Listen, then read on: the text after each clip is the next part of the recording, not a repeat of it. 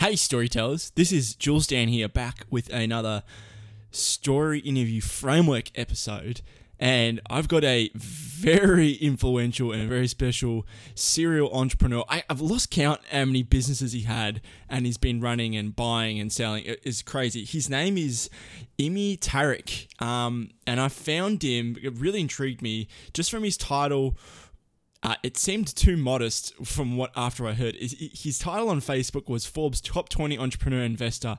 And then when I spoke to him, the amount of sheer drive and hunger and dedication I've never ever heard anyone talk about. And oh man, just just hearing my voice. Okay, Imi is a real deal when it comes to um, he wanted something and it didn't matter whatever the obstacle that came his way he went ahead and freaking did it. Um, a very, very cool transformational story, um, especially if you like Think and Grow Rich. Um, this is like one of those success stories, I guess you would say. Um, and and obviously along the way, you know, I pick, I try and slow them down. Is what I always like to do. I slow people down. I try and always follow up with, why were you feeling this way?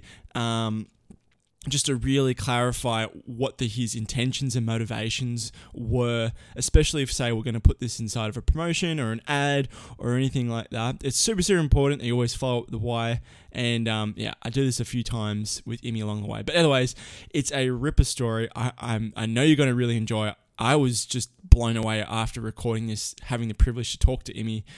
But anyways, here's my conversation and today's story interview framework with Imi Tariq. And of course, I'm going to leave um, just his Facebook in the link in the descriptions because this guy is uh, he's all over. He's got so many he's got so many fingers and so many pies right now. I wouldn't know what's the number one thing to link him to. Otherwise, here's the show.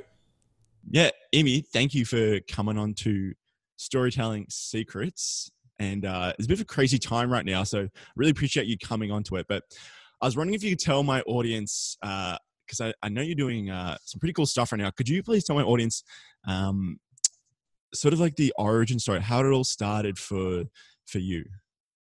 Sure. Thank you for having me. First thing, um, so I started in business when I was 12 years old. And when I was 12, what happened was is I basically wanted to make money because I was bored and I was homeschooled and I just wanted to make money because I wanted to buy certain things, like Yu-Gi-Oh cards at the time. And I didn't understand business like I do now. I just wanted to make money to buy Yu-Gi-Oh cards and other things and go on holiday in different places, like Japan, for example. So I figured out a way to basically repair people's computers and how to get people viruses off their computer, data recovery, and all sorts. And I just basically started doing that when I was 12 to 15. I was making like five thousand to eight thousand dollars a month Okay, nice. So you really had this entrepreneurial itch when you were a bit younger, just trying to make money. Um, was there any what what did you want to do with that money?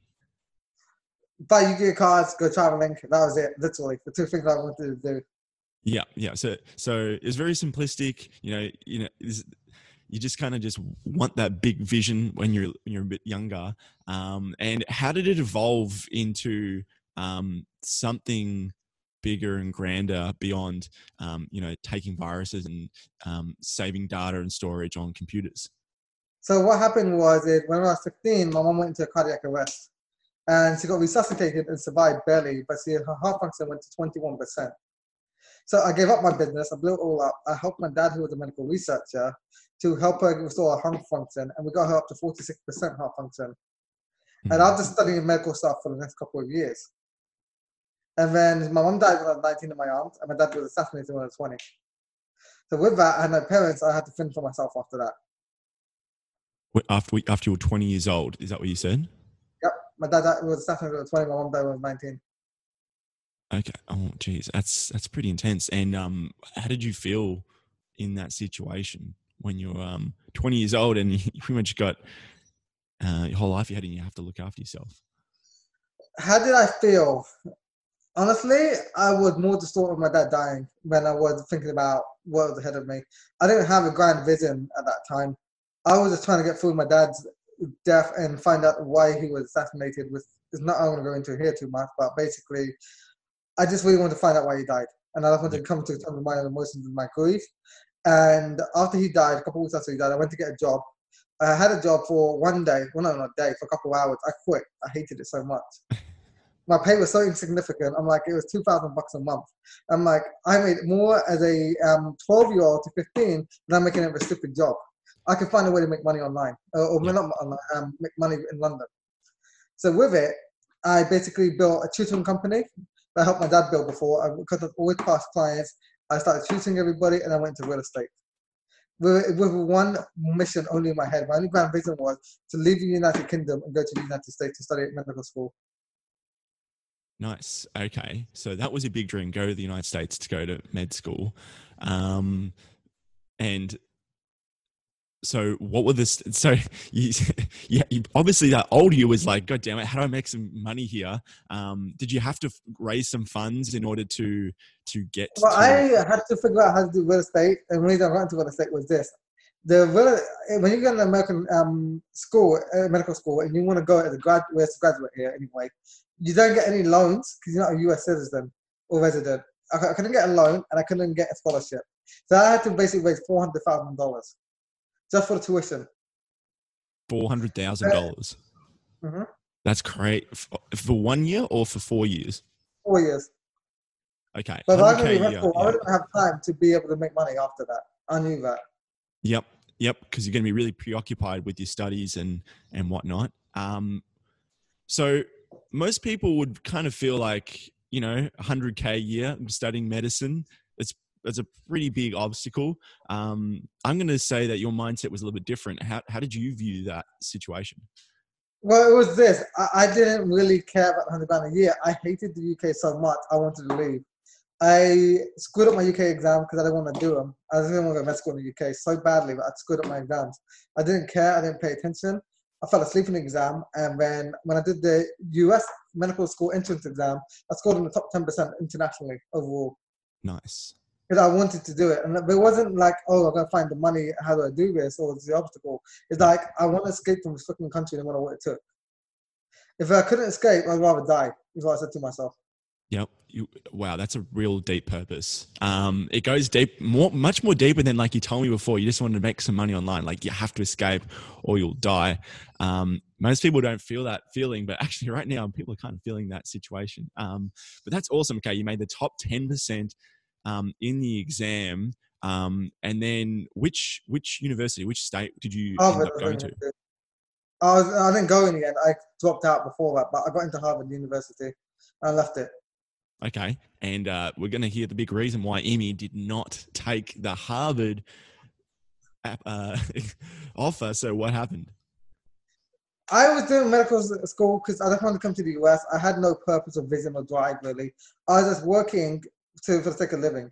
I had no direction of where I wanted to go after my dad died. My entire life was lived under my parents, and after my dad died, well, really my dad actually. My dad pretty much raised me. I didn't really have a relationship with my mom that much. Um, she was at her, her families and stuff. My dad raised me since I was little. Because my mom was also sick when I was younger, very young. So my dad raised me. After my dad died, I didn't have really have a purpose. For me, it was just an escape. And then what happened was I got to med school because my dad really wanted me to go. I didn't really have a desire to do anything mm-hmm. else. Mm-hmm. Um, well, at least I thought, and I had met my wife, who was my girlfriend at the time. He said, "Look, you really want to go into business. That's what you always talk about deep down, but you never think, why didn't you go into business? Now's the time to take risk." So that's why I left med school because of my wife. Well, good on her. And um, so, and then what? What you? She she suggested this, but um, what was going through your head? Like, did you have to sleep on it? Did you have to go for a few walks? Um, when was that sort of cattle? When was that in, the, in your brain where it clicked over? You're like, holy crap, I should do this. Um, what happened was a friend of mine when I was trying to move to the United States anyway, making a decision. He said he, he was a very good friend of mine, um, kind of. Well, I would say a friend, sort of more of a mentor actually. He said, "Look, I, I will support you and help you get to the United States." He didn't really do anything for me after I'm independent as a whole. But I went to read this book called Think and Grow Rich. And mm-hmm. Amy said that she wanted me to read a book called The Greatest Salesman in the World. So I read The Greatest Salesman in the World first. I got hooked on it.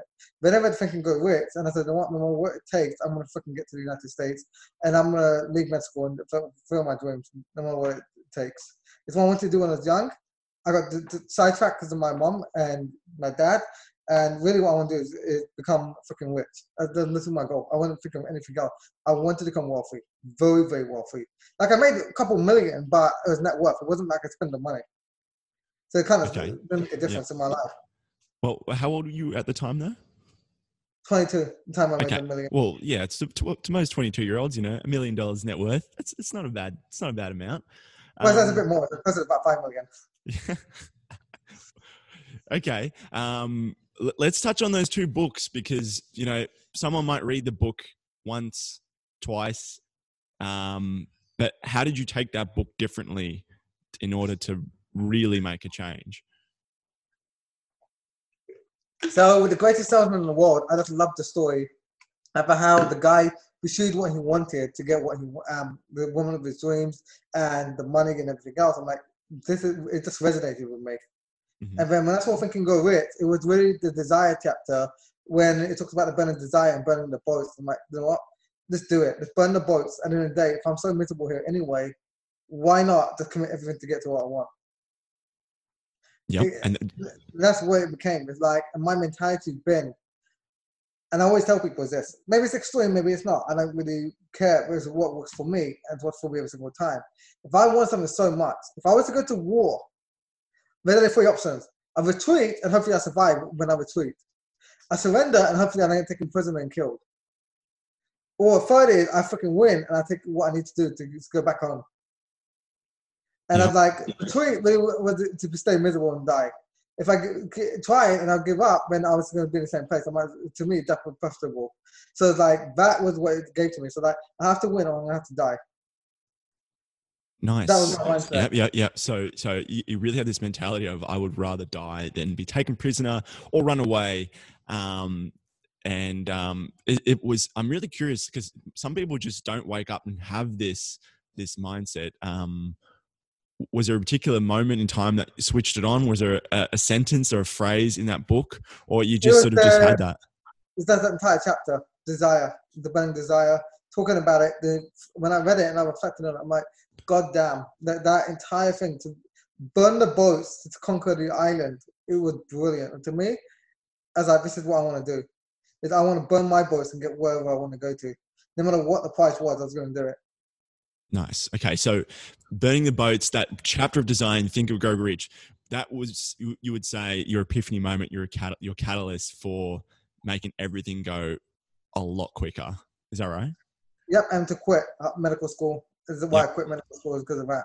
All right. So, and then what what was your plan after that? Um, what were the next steps in order to reach your desire?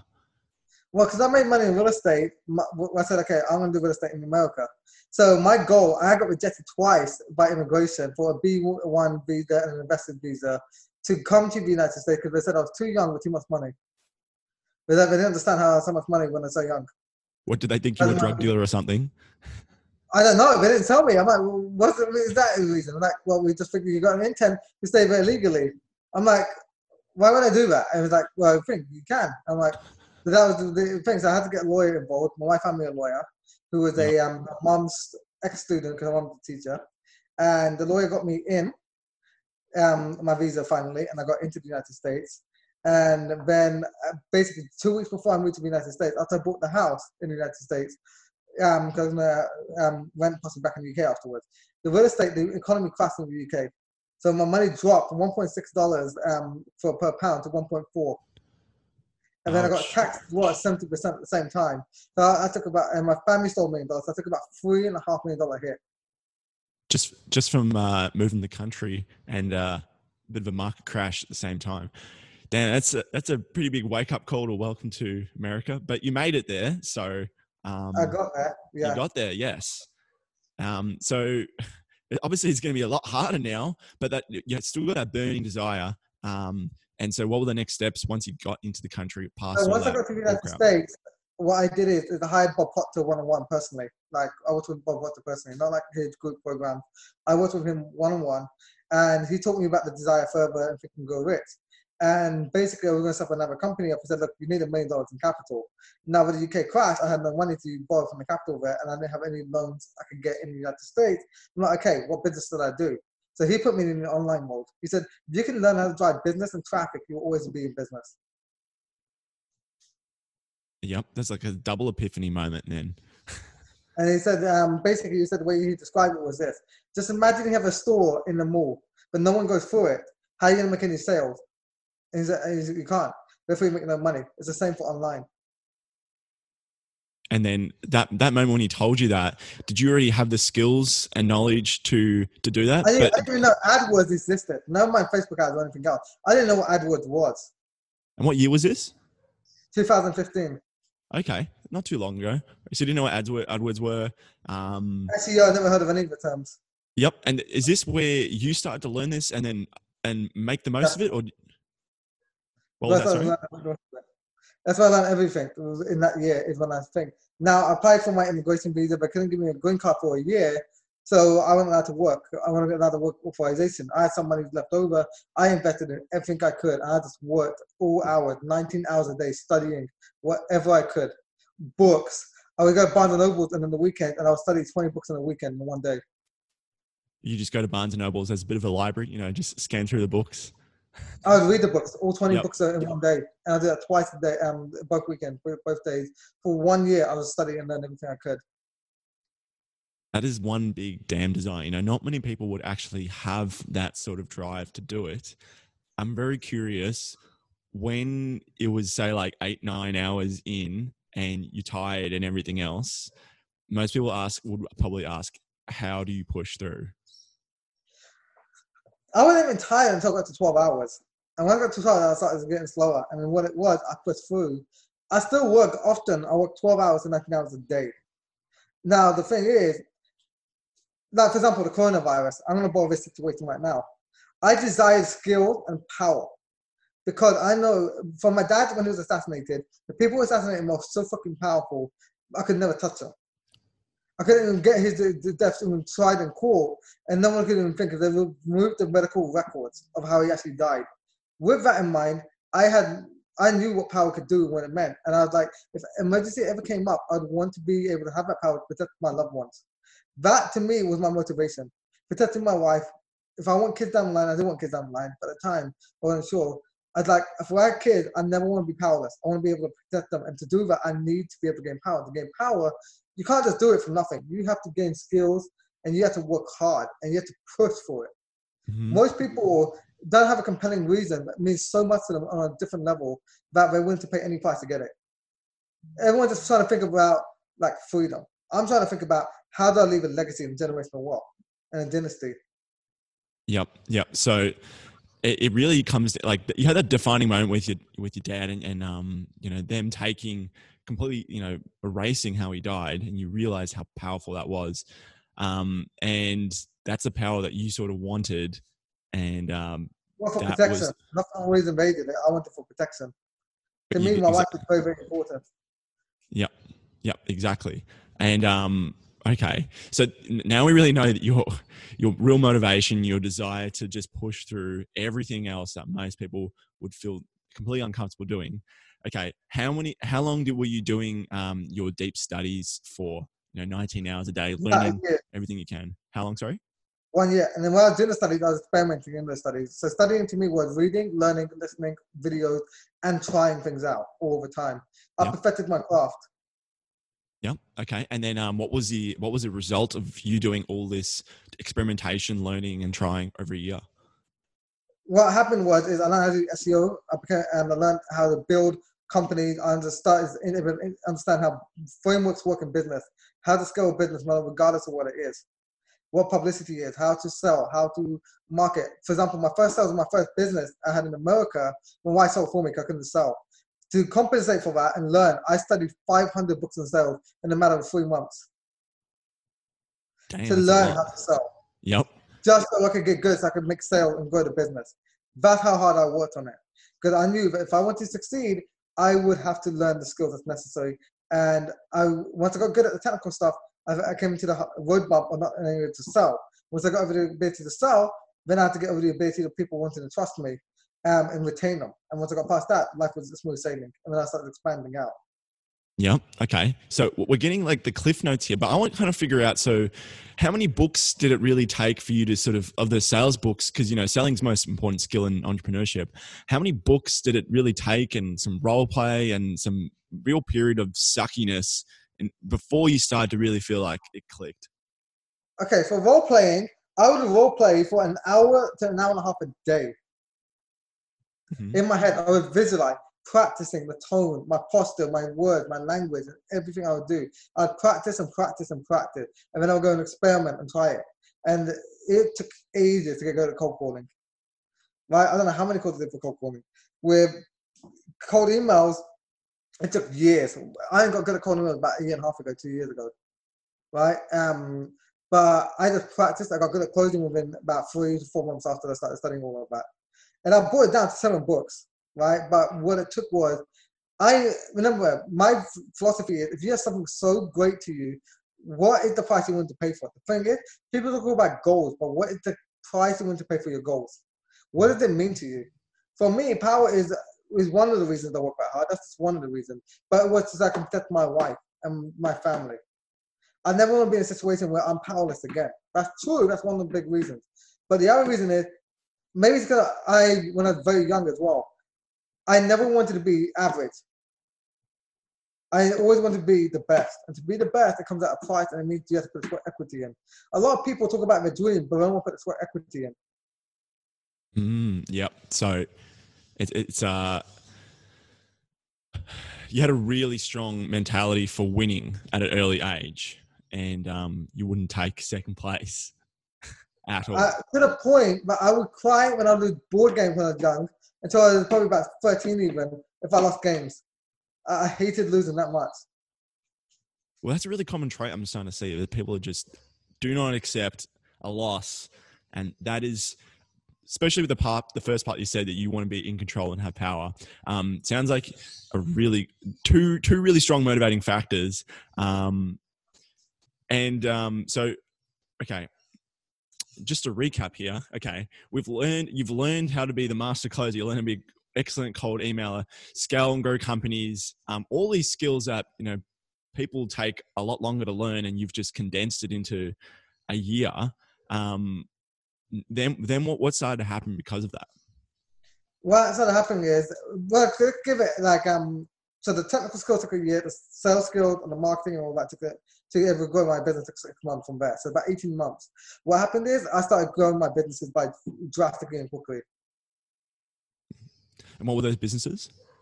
So I had a SEO agency, I had a Facebook agency, I had e-commerce stores, I had a bunch of different companies.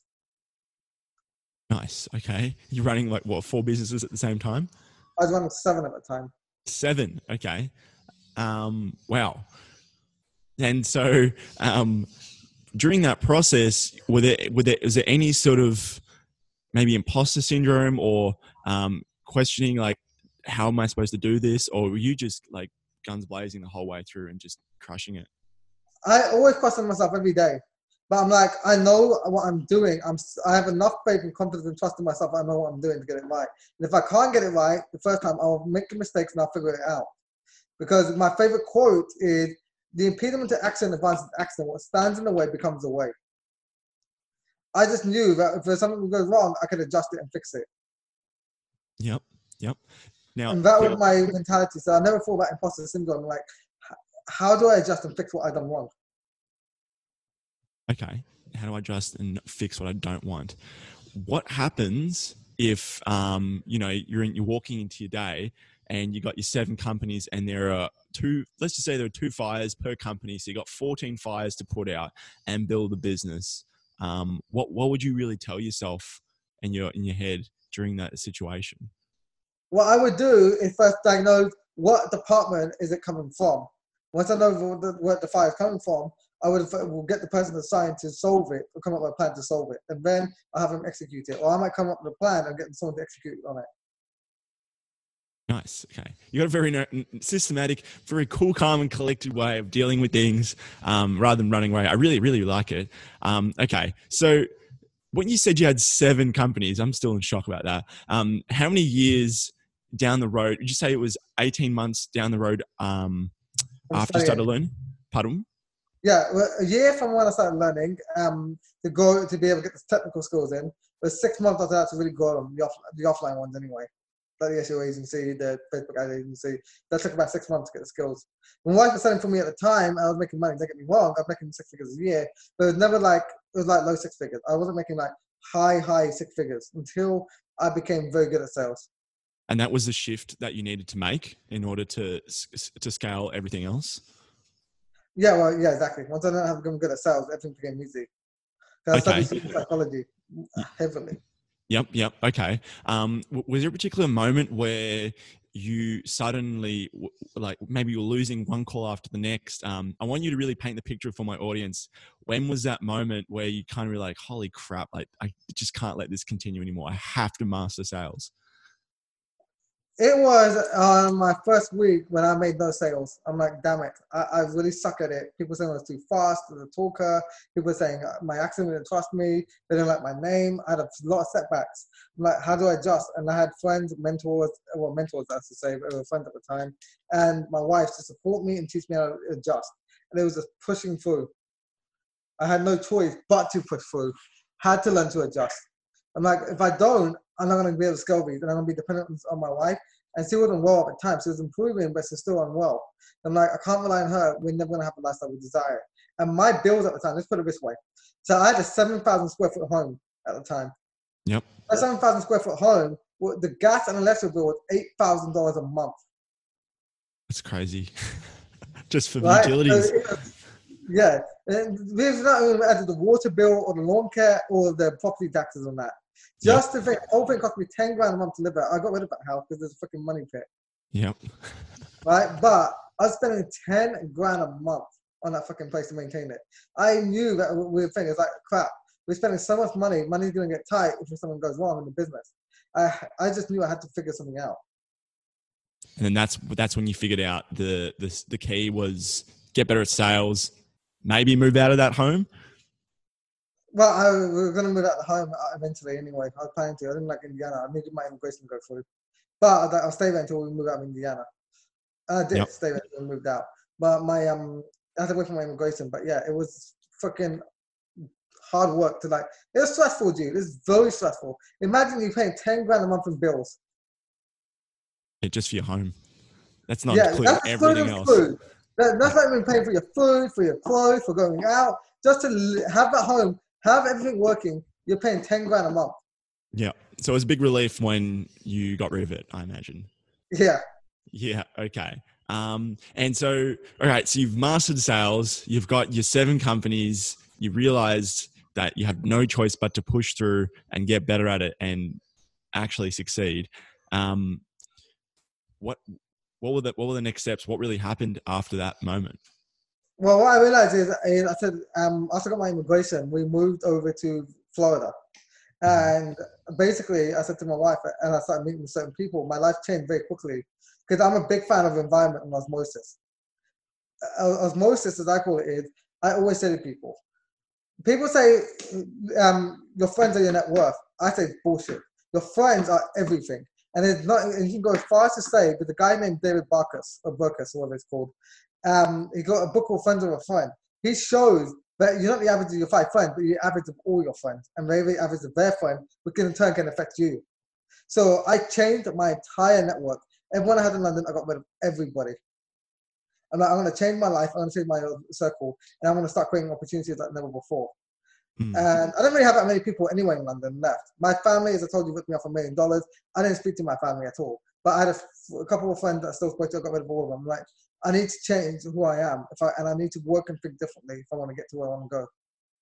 And make, um, sorry, continue. as I said, to make liquid millions or to build a humongous net worth, I need to act differently. And to act differently, it becomes a lot easier when you're hanging around people who act differently.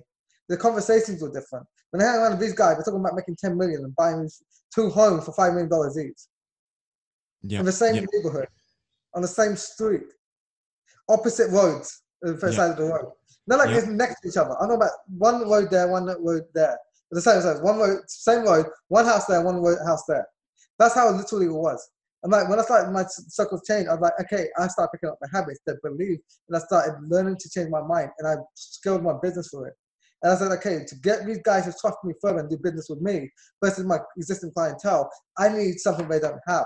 And to me, that was publicity. And I realized if I can get publicity, I'll be seen as the expert to these guys. Everything else I am, fast talker, is becoming irrelevant. They won't be associated with me. Because London is all about status and culture and the status. And I knew I could apply this game to the very wealthy here. It was no different. I don't know why I thought it was different in, in America, but it's actually even more so in certain pockets at that game. And if you want to reach out to very, very powerful people, you need an introduction to from another powerful person. And then you got to add value to these guys. If you can add value, you will get relationships built with them. If you can't, and you want something from them, they're going to get rid of you permanently. Okay, so this is really interesting. So you've taken down the road of, you know, some people might actually be afraid of having to let go of their close circles when they're younger, but you had that desire. You you knew you had to sort of let go of the old networks and embrace the new people. And um, in order to climb up that sort of ladder, you knew you needed publicity. Um, and um, the thing that really gets me curious is that you said in order to really get ahead is that you needed to give value to those A players. And um, just curious, how did you give value to those big players? What I had to do, so let's talk about the social ladder first and letting go, and I'll bring it into this. Mm-hmm. So the first thing I realized is these very wealthy people, the first thing they put first is their families. They really care about their families. There may be many things and many people, but to me, there are people who care about the family more than almost anybody. They are more selfless than most people, in my opinion. I think selflessness is very different from what most people call selflessness.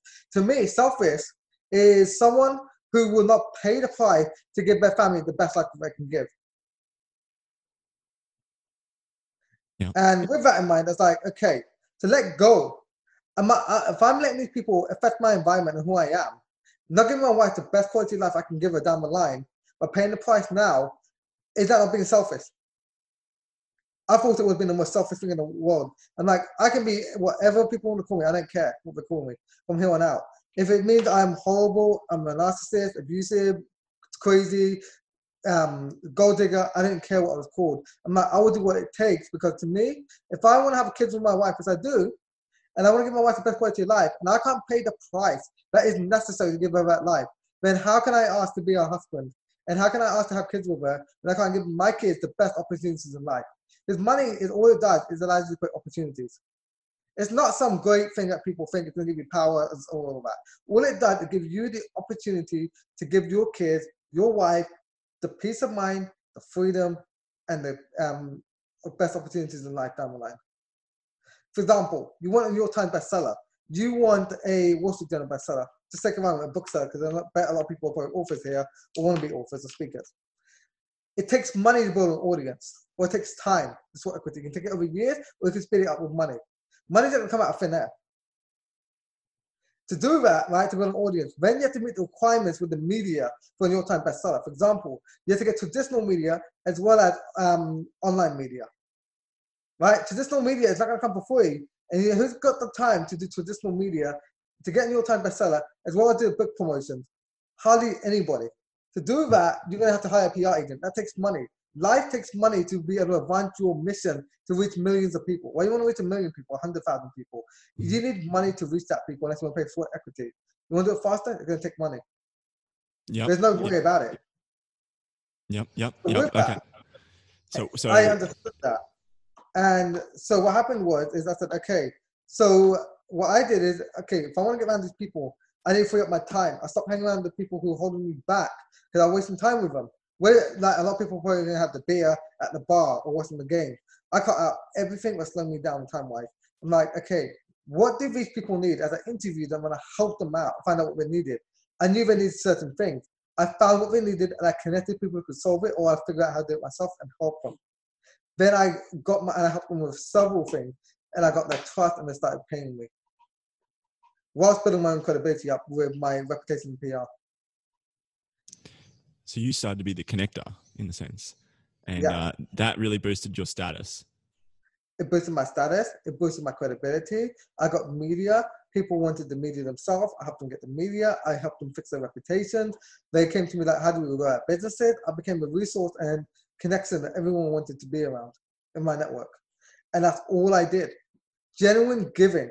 I'm not a person like, oh, if I give you this, how can I get this back from you? I was like, I just wanted to create relationships with the people where if something, I studied a lot of people who went from success to failure, and so, so yeah, and then people who recovered from success to failure back to success, they had relationships.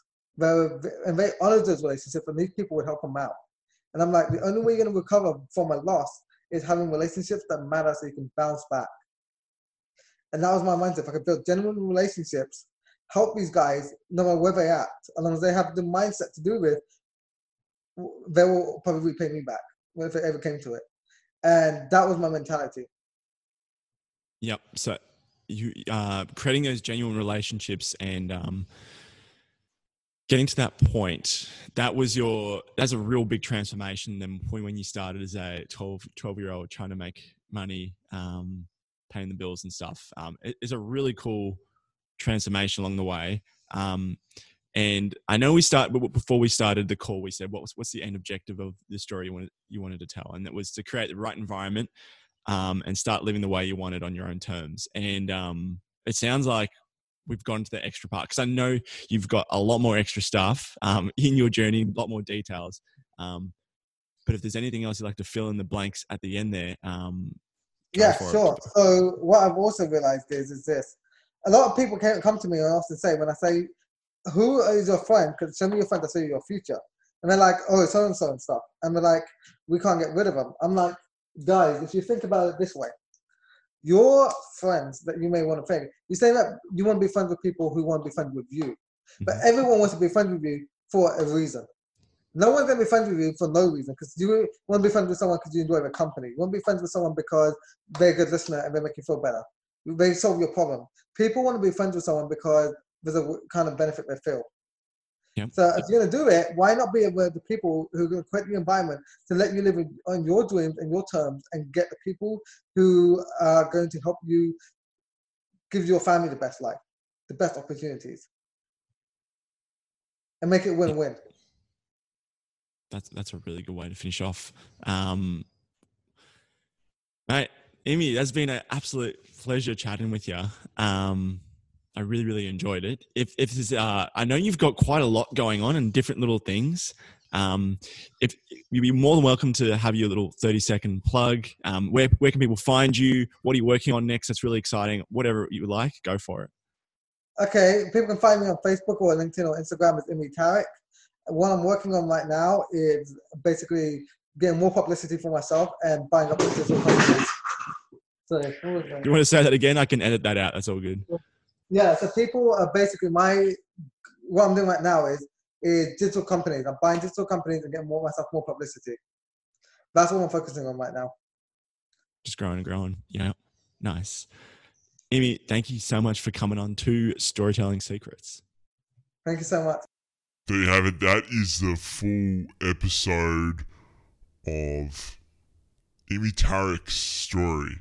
Um, a real true success story that follows the think the Think and Grow Rich book.